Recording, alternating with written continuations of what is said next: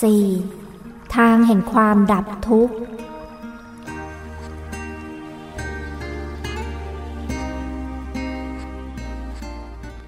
4.1 เมื่อทราบแล้วว่าความทุกข์เกิดจากอะไร ย่อมไม่เป็นการยากที่จะทำความเข้าใจว่า ความดับทุกข์เกิดขึ้นได้อย่างไร ซึ่งก็ไม่มีอะไรมากไปกว่าการดับอวิชชา หรือความไม่รู้อริยสัจ โดยเฉพาะอย่างยิ่ง ความไม่รู้ทุกข์ หรือไม่รู้ความเป็นจริงของรูปนามกายใจ ว่าไม่ใช่ตัวตนของตน อันเป็นต้นเหตุให้เกิดตัณหา หรือความทยานอยากที่จะแสวงหาความสุข และหลีกหนีความทุกข์ที่มากระทบกายใจของตน การรู้ความจริงของรูปนามเป็นเรื่องสำคัญมาก สมดังพระพุทธวจนะที่ว่า เมื่อรู้ตามความเป็นจริง ย่อมเบื่อหน่าย เมื่อเบื่อหน่าย ย่อมคลายกำหนัด เมื่อคลายกำหนัด ย่อมหลุดพ้น เมื่อหลุดพ้น ย่อมรู้ว่าหลุดพ้นแล้ว ชาติสิ้นแล้ว พรหมจรรย์อยู่จบแล้ว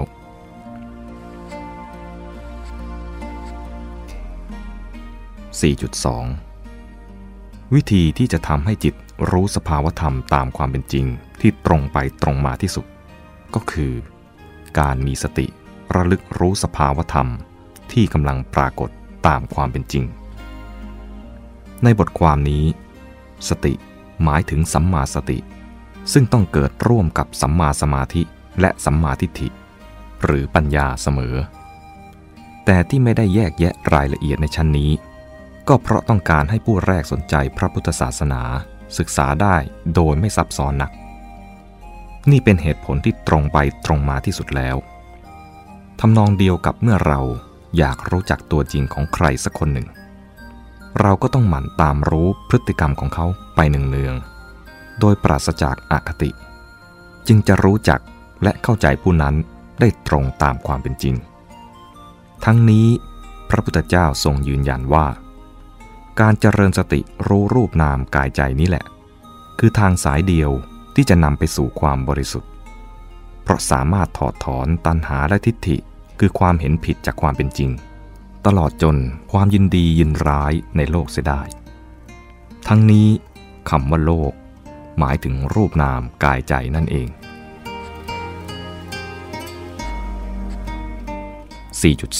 4.3 พวกเราบางคนอาจสับสนกับแนวความคิดที่ว่า การเจริญสติรู้รูปนามกายใจ คือทางแห่งความดับทุกข์ เพราะได้ยินคำสอนที่ว่า ทางปฏิบัติเพื่อความดับทุกข์ ได้แก่การเจริญอริยมรรคมีองค์ 8 รวบย่อลงมาก็คือการศึกษาปฏิบัติในเรื่องศีล สมาธิ และปัญญา สิ่งที่ได้ยินมานี้ถูกต้องเช่นกัน แต่ควรทำความเข้าใจให้ยิ่งขึ้นไปอีกว่า การเจริญอริยมรรคหรือการรักษาศีล การทำสมาธิและการเจริญปัญญา ชนิดไหนที่เกื้อกูลต่อความรู้แจ้ง และชนิดไหน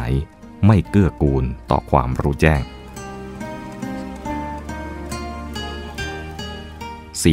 4.4 แท้จริง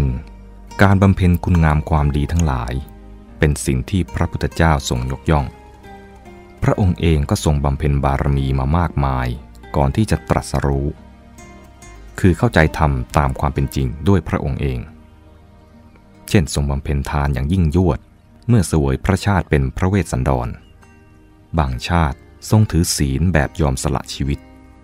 บางชาติทรงทำสมาธิจนได้อภิญญาห้า เมื่อสิ้นชีพแล้วได้ไปเกิดในพรหมโลก บางชาติเช่นพระชาติที่เป็นมโหสถบัณฑิต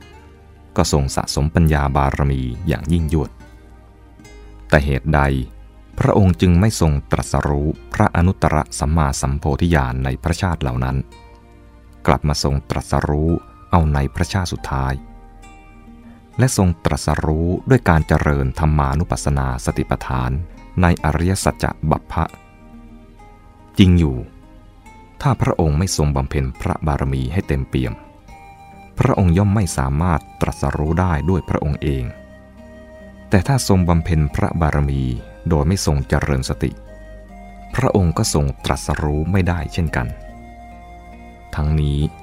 เพราะการบำเพ็ญบารมีทั้งหลาย เป็นการปรับพื้นฐานทางจิตใจของพระองค์ให้พร้อมสำหรับการแสวงหาหนทางเจริญสตินั่นเอง ตัวอย่างเช่น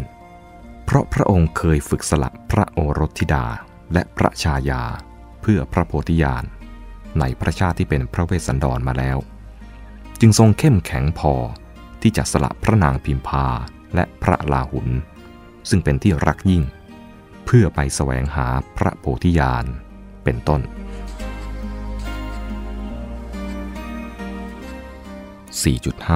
4.5 การทำความดีทั้งหลาย ทั้งทาน ศีล สมาธิ และการเจริญปัญญาบางระดับ ไม่ได้เกื้อกูลต่อการรู้ธรรม เพียงแต่นำความสุขมาให้ด้วยกุศลวิบาก หรือผลแห่งความดีเท่านั้น และบางกรณีเมื่อทำความดีอยู่ จิตกลับพลิกไปเป็นอกุศลก็ได้ด้วย ตัวอย่างเช่น 4.5.1 การทำทาน หากทำโดยไม่ประกอบด้วยสติปัญญา ก็อาจเป็นการพอกพูนกิเลสให้หนาหนักยิ่งขึ้น เช่นทำไปด้วยมิจฉาทิฏฐิว่าเราทำทานแล้ว เมื่อเราเกิดในชาติต่อไป เราจะได้เสวยผลทานนี้ หรือเราจะได้บรรลุมรรคผลนิพพาน เพราะการทำทานนี้ หรือทำไปด้วยความโลภว่า เราทำทานนี้ ขอให้ได้รับดอกผลมากมายอย่างนี้อย่างนี้ เป็นต้น 4.5.2 การถือศีล หากไม่มีสติปัญญากำกับ ย่อมเป็นการง่ายที่ผู้ถือศีลจะถือศีลบำเพ็ญพรตอย่างงมงาย หรือศีลับพัตปรามาตเช่น หลงผิดว่า การบำเพ็ญข้อวัดที่กดข่มจิตใจมากๆ จะทำให้กิเลสเบาบางลง หรือยิ่งถือศีลก็ยิ่งพอกพูนกิเลส เช่น เกิดมานะมากขึ้น คือเกิดความสำคัญมั่นหมายว่า เราดีกว่าคนอื่น เพราะเราถือศีล ส่วนคนอื่นเลวกว่าเรา เพราะไม่มีศีล เป็นต้น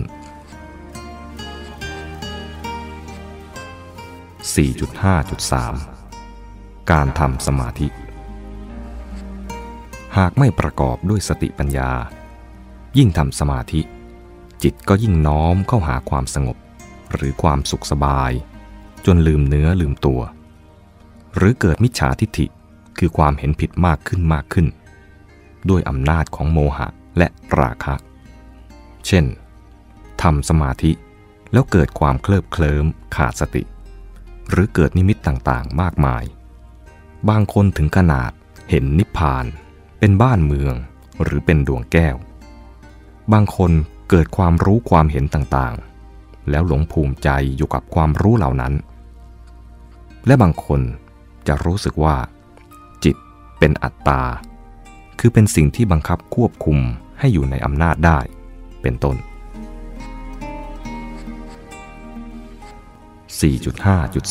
4.5.4 การเจริญปัญญา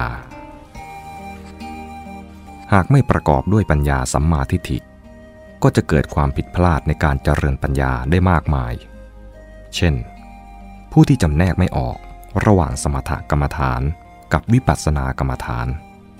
ก็เป็นการง่ายที่จะหลงทำสมาธิ แล้วคิดว่ากำลังเจริญปัญญาอยู่ เช่น บางท่านมุ่งใช้ความคิดพิจารณาสัตว์ บุคคล ตัวตน เราเขา วัตถุสิ่งของผู้คนให้เป็นไตรลักษณ์ การกระทำเหล่านั้นเป็นเพียงการทำสมถกรรมฐาน เป็นไปเพื่อความสงบของจิต บางครั้งแทนที่จะเกิดความสงบ กลับเกิดความฟุ้งซ่านในธรรมแทนก็ได้ บางท่านยิ่งคิดพิจารณาไตรลักษณ์ มานะอัตตากลับยิ่งพอกพูนขึ้นก็มี ทั้งนี้ เพราะไตรลักษณ์นั้นคิดเอาไม่ได้ แต่ต้องประจักษ์ชัดถึงสภาวะที่แท้ของรูปธรรมและนามธรรมด้วยความมีสติ และด้วยจิตที่มีความตั้งมั่น คือสัมมาสมาธิ จึงจะเห็นไตรลักษณ์ด้วยปัญญาได้จริง และบางท่าน แทนที่จะเจริญปัญญาด้วยการรู้รูปนาม กลับพยายามสร้างหรือพยายามไปรู้ความว่าง หรือมหาสุญญตาแทนรูปนาม เพราะไม่ทราบว่า การเจริญวิปัสสนากรรมฐานต้องใช้รูปนามเป็นอารมณ์ แต่กลับคิดว่าการสลัดทิ้งรูปนามแล้ว ไปรู้ความว่าง เป็นทางลัดในการปฏิบัติธรรม เป็นต้น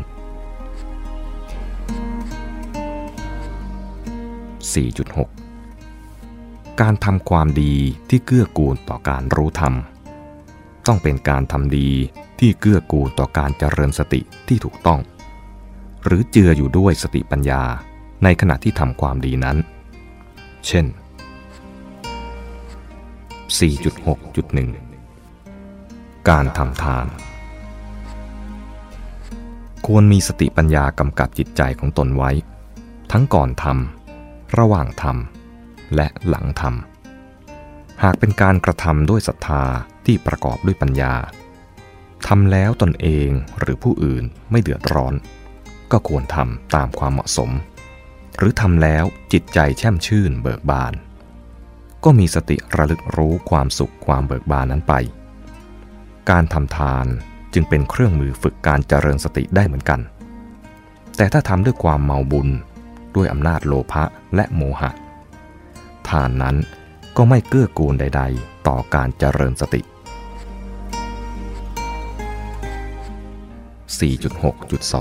4.6.2 การรักษาศีล ศีลบริสุทธิ์ได้ยาก หากไม่มีสติกำกับอยู่ที่จิต แต่หากมีสติกำกับรู้อยู่ที่จิตใจตนเอง ศีลชนิดที่เรียกว่า อินทรียสังวรศีล ย่อมเกิดขึ้นโดยอัตโนมัติ กล่าวคือ เมื่อโทสะเกิดขึ้น ก็มีสติรู้ว่า โทสะเกิดขึ้น โทสะย่อมครอบงำจิตไม่ได้ ศีลข้อหนึ่งก็เกิดขึ้นเต็มบริบูรณ์ เพราะจิตไม่คิดฆ่าหรือทำร้ายใคร ถ้าโลภะเกิดขึ้น ก็มีสติรู้ทัน ย่อมไม่ทำผิดศีลข้อ 2 และข้อ 3 โดยอัตโนมัติเป็นต้น 4.6.3 การทำสมาธิ สัมมาสมาธิหรือความตั้งมั่นของจิต เป็นองค์ประกอบหนึ่งของอริยมรรคมีองค์ 8 ดังนั้น สมาธิในพระพุทธศาสนาจึงต้องประกอบด้วยองค์มรรคอื่น ๆด้วย เช่น ต้องมีสติและปัญญากำกับอยู่เสมอ สมาธิที่ขาดสติปัญญา เป็นสมาธิที่ให้ความสุขหรือของเล่นอื่นๆได้ก็จริง แต่ไม่มีประโยชน์ต่อการเจริญสติ เพราะจิตไม่ตั้งมั่นในการรู้กายรู้ใจได้จริง และเมื่อจิตไม่ตั้งมั่น ศีลและปัญญาก็ไม่อาจเกิดให้บริบูรณ์ได้ 4.6.4 การเจริญปัญญา การเจริญปัญญาที่ถูกท่วนสมบูรณ์ที่สุด จะกล่าวในหัวข้อเกี่ยวกับการเจริญสติต่อไป ส่วนในหัวข้อนี้ จะกล่าวเฉพาะการเจริญปัญญาในขั้นต้น ได้แก่การศึกษาปริยัติสัตธรรม ซึ่งชาวพุทธแม้จะเป็นนักปฏิบัติก็ไม่ควรทอดทิ้ง อย่างน้อย ควรเรียนให้รู้หลักการขั้นพื้นฐานของพระพุทธศาสนาไว้บ้าง มิฉะนั้นอาจกลายเป็นผู้นับถือลัทธิศาสนาอื่น ๆ ทั้งที่คิดว่าตนเป็นชาวพุทธก็ได้ 4.7 การเจริญศีล สมาธิ ปัญญา ซึ่งดูว่ามีหลายอย่างนั้น ถ้าเจริญสติได้ถูกต้อง ศีล สมาธิและปัญญาจะเกิดขึ้นเอง เช่น ในหนังสืออัตถกถาธรรมบท กล่าวถึงพิสุรูปหนึ่ง ไปทูลลาสิกขาจากพระพุทธเจ้า เพราะรักษาศีลจำนวนมากไม่ไหว พระพุทธเจ้าทรงสอนให้ท่านเจริญสติ